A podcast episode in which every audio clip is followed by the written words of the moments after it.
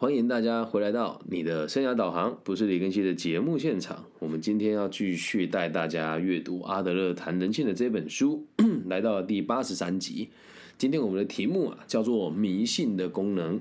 那我们今天的这个整个讲题取材于阿德勒博士的字的这个阿德勒谈人性的这本书，在台湾地区由远流出版社出版，林小芳老师翻译的这个版本。那今天的内容呢，会取材于这本书里面的第四堂当中的第九个章节，叫做宗教狂热。那我把它命名为迷信的功能。也希望大家啊，可以在听这一期以前，去想一下，你心里面有没有某有没有某一个人，或者是某一个长辈，特别迷信，或者是特别狂热于宗教。那带着对他的这种想法跟观察来收听这一集，你会有很多收获的。那我必须得讲哦，嗯，如果你是有信仰的朋友，你也不要说什么我诋毁你的信仰，诋毁你信任的这个偶像跟神。我只能说，这是阿德勒博士提出来的论点，恰巧跟我的想法很接近而已。那如果换个方式讲，你可以相信你的真主阿拉，你可以相信你的菩提佛祖，你可以相信你的这个基督耶稣，那我也可以相信我的阿德勒。反正总而言之，请大家抱着这个理性思考的角度来听这一集。那如果你听了之后觉得不舒服，可以找我私底下好好的聊一聊。毕竟啊，人活在世界上嘛，谁还没有一点癖好呢？那你说宗教能不能算是一种癖好？我觉得这样讲不大贴切。所以我们来看一看阿德勒博士在其他人格特质当中是如何看待宗教狂热这种特质的人。我们就开始进入今天的解析吧。那这些长期不被别人了解的朋友，有些到最后。会归信于宗教，但却不改其作风，继续原本的行为。哇，他光是第一句，我就觉得很很讲的太好了。长期不被了解的人，有些后来会归信于宗教，却不改其作风，继续原本的行为。啊，因为你的行为没有改变嘛。那信了宗教之后呢，你依依然我行我素。他说：“那我信他的目的是什么？”我们继续往下看哦。通常哦，会为了宗教迷信的朋友，他们既会自怨自艾，又会觉得自己很可怜，然后都说自己要把痛苦全数交给自以为正直的上帝。不管这些人做什么事情，都只考量到他自己。你会发现哦，大部分的这个宗教狂热的朋友都非常自私。为什么呢？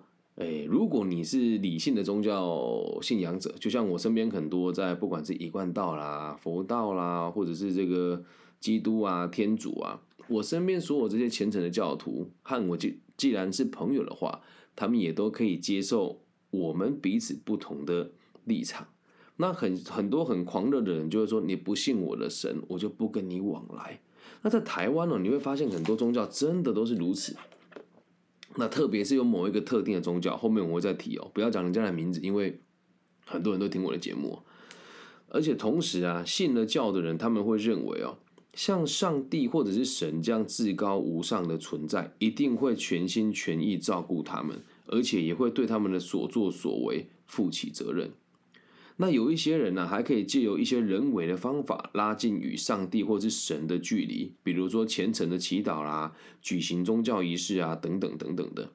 那简单的来说，亲爱的上帝除了全心帮子民排除烦恼以外，一心一意就会来照顾他自己的子民，没有别的事情可以做啦。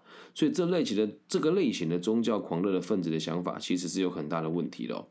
古代那一种审判异教徒的宗教裁判。哦，那种宗教判裁判所如果没有被废止，那这里面肯定有一大堆人会被烧死。哇，阿德这样讲有点难听哦。我们再讲一下我个人的想法。其实我自己很多人都会误以为我是信奉佛教，或者是这个一贯道的道亲或道友。我的存在立场哦，是就是去读每一个不同信仰的经典，然后去想一想，我可以相信什么。所以，像我最近跟我一个教我游泳的一个教练，一个年纪比较大的姐姐啊，我不能叫她姐姐了，要叫她的英文名字，就叫她 J 好了。那这个 J 接小姐呢，就是她有非常虔诚的这个基督教的信仰。然后我在跟她讨论的过程当中，她也很直接跟我说，我认为就是我自己觉得儒家的思想是我不认同的，但我们没有到狂热的地步，可以理性的思维，而且我也说我也愿意相信你们的内容。她说那。你会受洗吗？他没有这么问我，可是我另外一个朋友就直接问我：你会受洗吗？如果你不受洗，我跟你讨论就没有意义了。那这个就是为了逼着你去跟他做一样的事情哦。可是人哦，往往都单纯的很复杂。为什么讲单纯的很复杂呢？哎，我曾经就有一个朋友，他是这个自己开这个公庙会所的。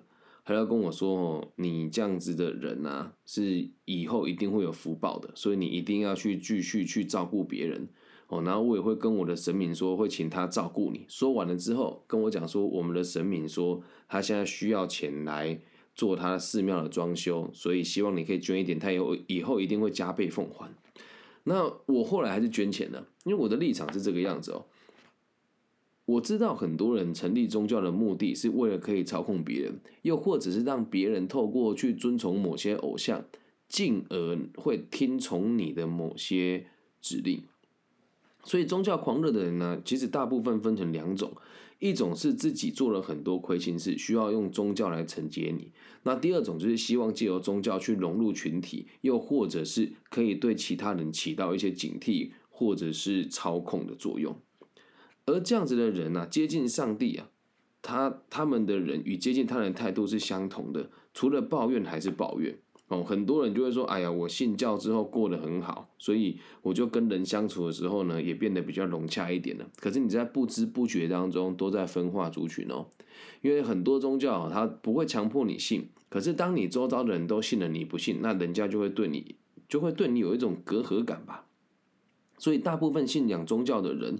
从来没有想过要改变自己的一切，他们只觉得互助合作是别人的事情。那我透过信仰，我只需要去相信，也相信神的人就好。我们不用再谈什么互助合作，人就会变得很奇怪。因为其实说穿了，这不是功利主义中不是功利主义的意思哦，而是我们每一个人在跟别人相处的时候，一定都会有互相利用的成分存在。那。如果在宗教信仰里面，你就会发现，我们信奉的是神，而不是彼此与彼此之间的信任，很神奇吧？但是我必须得说，其实大部分的这个宗教狂热者，也不能说他们不对，只是因为啊，很多人去痴迷于宗教的目的都只有一个，就是让他们的企图心渗透到宗教议题之上，然后他们会用这样子的方式，用他们一套逻辑来绑架别人，成为有美德的人。或者是跟你讲，你这样子做就是罪恶，就是亵渎神明，这样就是不够纯洁，就是道德败坏，会轻而易举的对人家下定论。宗教很多都是这个样子的。那你说这样子讲起来好像有点武断哦。我来讲几个我生命当中的案例给大家听一听哦。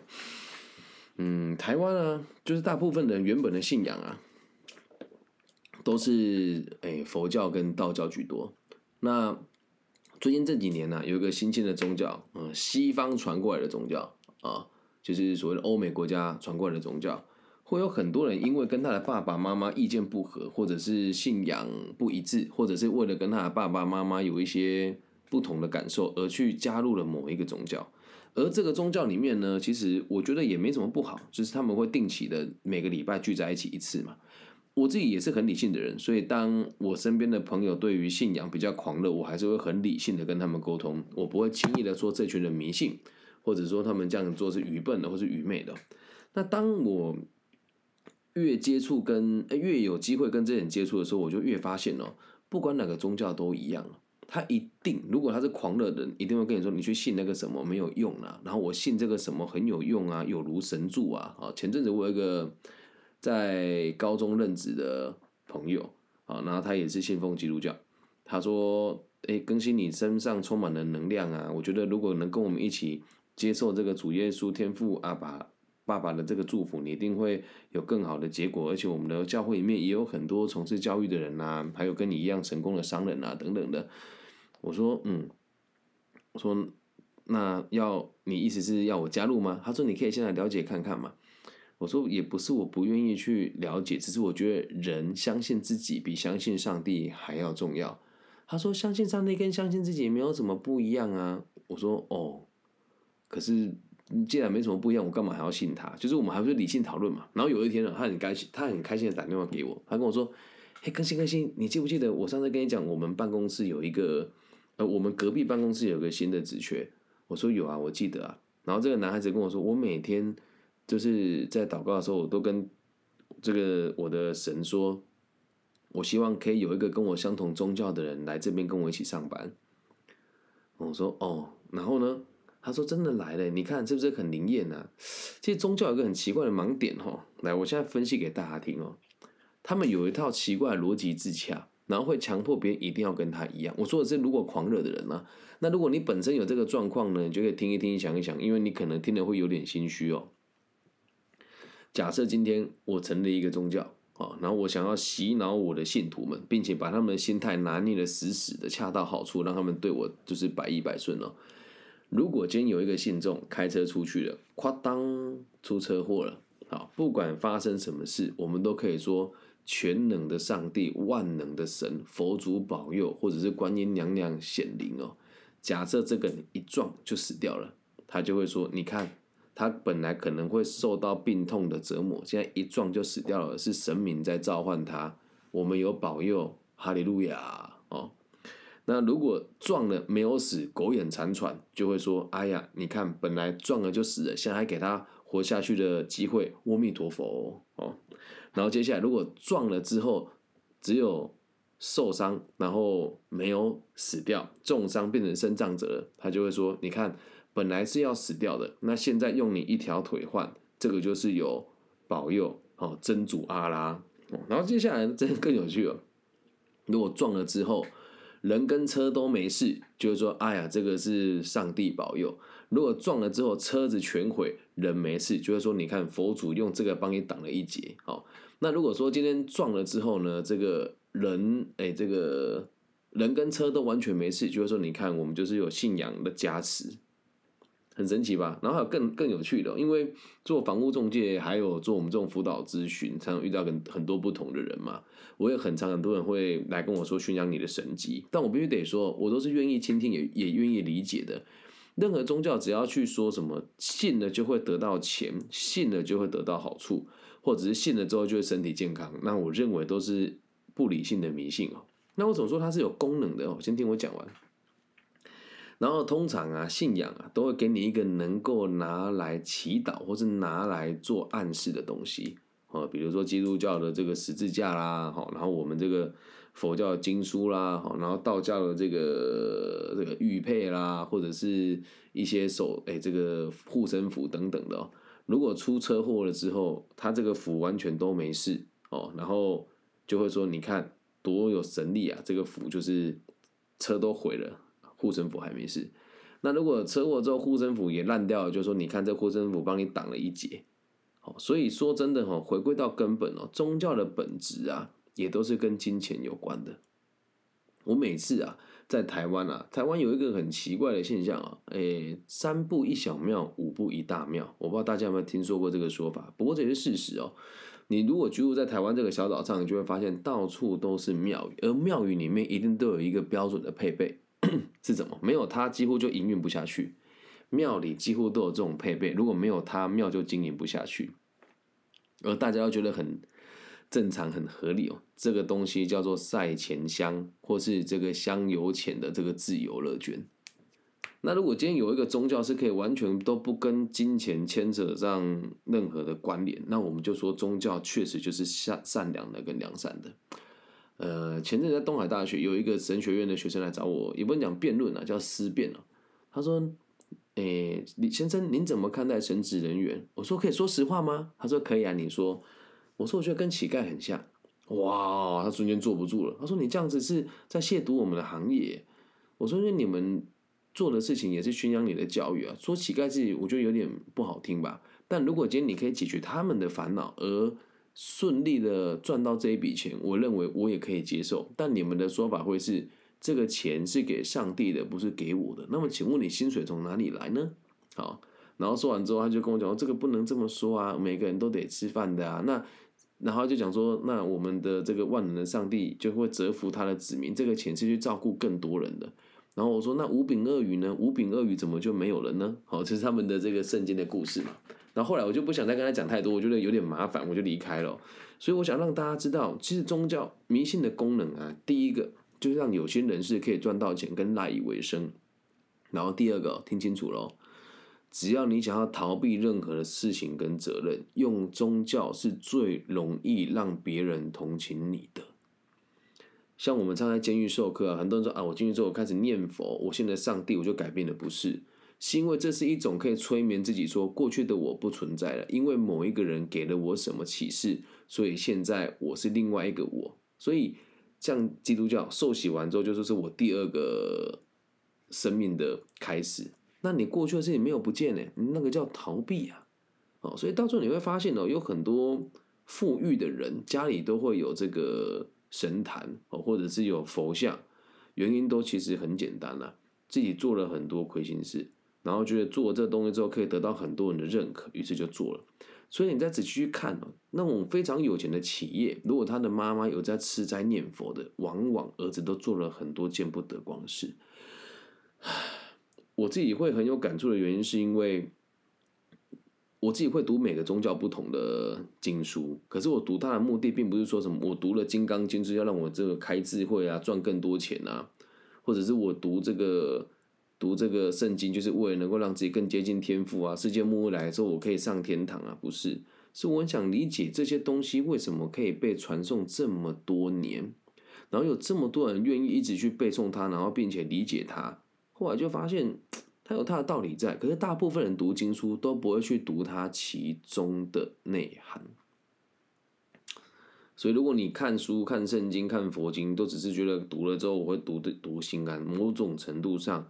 也都是迷信，可是回归到根本呢？我们刚刚讲它的功能就是跟金钱还有这个自信的重新架构有关嘛，但也不能完全的否定它。为什么呢？因为有很多人也是因为这个宗教的存在，他才能够安定下来。这里我就不得不这个举一个我一个学生的妈妈的例子哦，就这个学生的妈妈呢，就是好赌，然后又到处借钱，然后重点是还就是。因为那时候真的太缺钱了嘛，所以出卖身体去赚钱，然后去赌钱，然后也都输光了，欠一大堆借据，然后也就为了还债，跟很多不同的人发生关系。他的这个儿子也都知道这件事情了。然后呢，有一天他儿子就打电话给我的学生了，我说怎么了？他说老师，我问你一个问题。我说你说，他说我妈妈开始痴迷于一个宗教，然后每个月都会捐个几千块、几千块这样。我说那。问题在哪边？钱他赚的啊？他说不是啊，是他以前去赌场一次输是输几十万、十几万，然后签本票。他现在换个宗教去呢，他就定期捐钱，然后非常的虔诚，而且都会叫我陪他一起念经，然后都会跟我说什么，他念经都是为了我好啊，然后还会强迫我去跟他参加他的那个聚会。如果我不去，他就说我这个不孝顺，然后还会跟我说那边的神职人员就跟他讲说，你儿子就是。你就是儿子不信，你们家里才会不和睦等等的话，老师我到底该怎么办呢？我说哇，你应该开心耶。他说为什么？我说你妈妈现在起码不会再去赌钱啦，对吧？他捐钱给这个宗教，其实他不好。你们的从投保率来讲，原本赔是几十万、十几万，那现在赔不就每个月几千块而已嘛？他说可是我要陪他去那边上课，那人都很奇怪，而且很奇怪是老师他们的信众都长得好漂亮哦。我说那有什么不好？就去啊。就去啊，大家可以各取所需嘛。所以有一些宗教的迷信，可以让原本很荒谬的人变得不是那么荒谬，或者是可以让大家就是往一个比较没有那么坏的方向走，那何乐而不为呢？所以宗教跟迷信是一把双面刃哦。那我在做这做这一集的时候，我就在想，那我要怎么做结尾哦？跟大家做个小结。我认为我也是有迷信的人，因为我对于阿德勒的这个个体心理学。还有释迦牟尼的这个这个跟他弟子之间的教学会议记录叫《金刚经》，我真的是非常的 在别人眼中，我觉得我执迷不悟了。就我做任何事情都会去想经书里面的内容，或者是如果我是阿德勒，或者是如如果我是释迦牟尼，我会怎么做决定？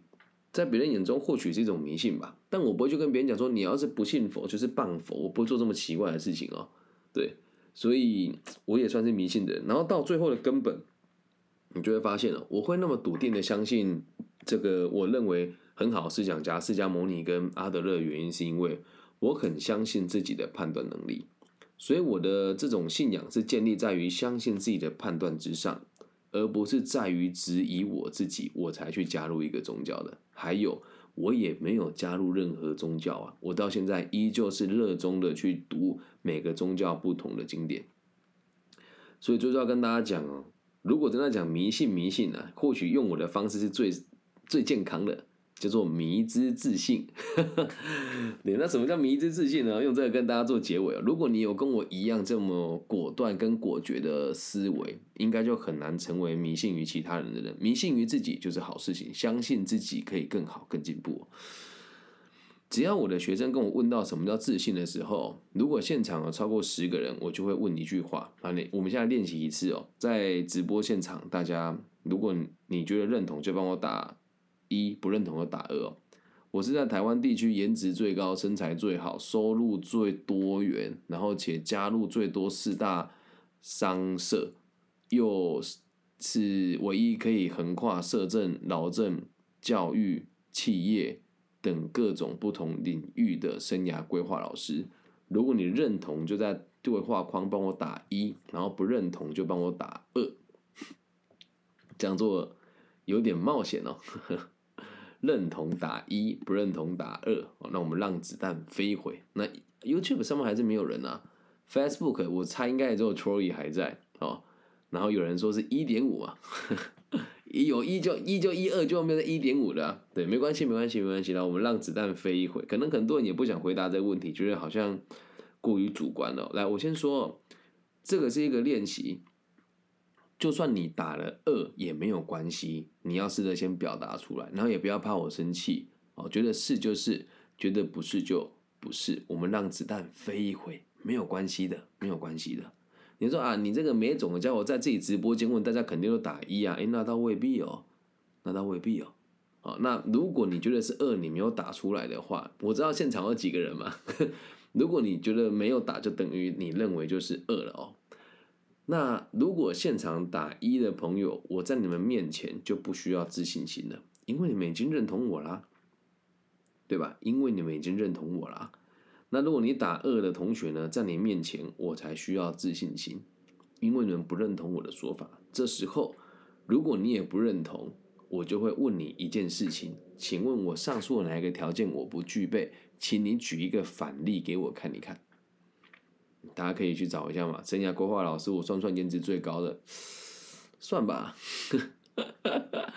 那你说老师这个很主观了，对啊，我就觉得我是就是喽，懂吗？那如果我没有这种强烈的信仰的话，有些人更糟糕。我们这个行业有很多老师会用宗教来让他的个人魅力更强，可是他吸引到的也就是这些迷信的朋友。记住一个逻辑哦，这个世界上脑袋清楚的人。比较少，所以如果你要的是多数群众的认知跟支持，你一定得要有了解宗教的力量。就像台湾最近进入一个台湾地区领导的一个面试过程，这时候大家就都会去庙宇里面拜拜啊，然后去这个跟这个信众互动啊，就是很简单嘛。他信马祖，你也信马祖啊，我们就是一国的啊，我们就是一起的，就这么简单啊。所以希望大家善用。宗教的力量，然后绝对不要迷信。没有任何一个神可以救人，只有人可以救自己。一旦你周遭的人的能力超乎于一般人，而且比一般人还要热情、还要善良、还要更加的执着，那或许你身边的人就是神，或许你自己就应该是别人眼中的神。以上就是这期全部的内容喽，希望大家喜欢。那也期待大家可以跟我一起理性的思考，然后一起柔性的对谈。那如果大家有什么不同的问题，想要听听我的看法，或者是想要听我讲哪一本书，也可以在我的各个不同的平台跟我留言。如果你是大陆地区的朋友，可以加我的微信号，我的微信是 B 五幺五二零零幺。那其他地区的朋友呢，可以透过搜寻引擎啊，搜寻我的名字，我的名字叫李更希，木子李，甲乙丙丁戊己更新的更，然后王羲之的羲。希望你们可以给我各种不同的建议，也期待我的节目的存在，可以带给这个世界更多安定的可能性。我爱你们，大家晚安。要想我，拜拜。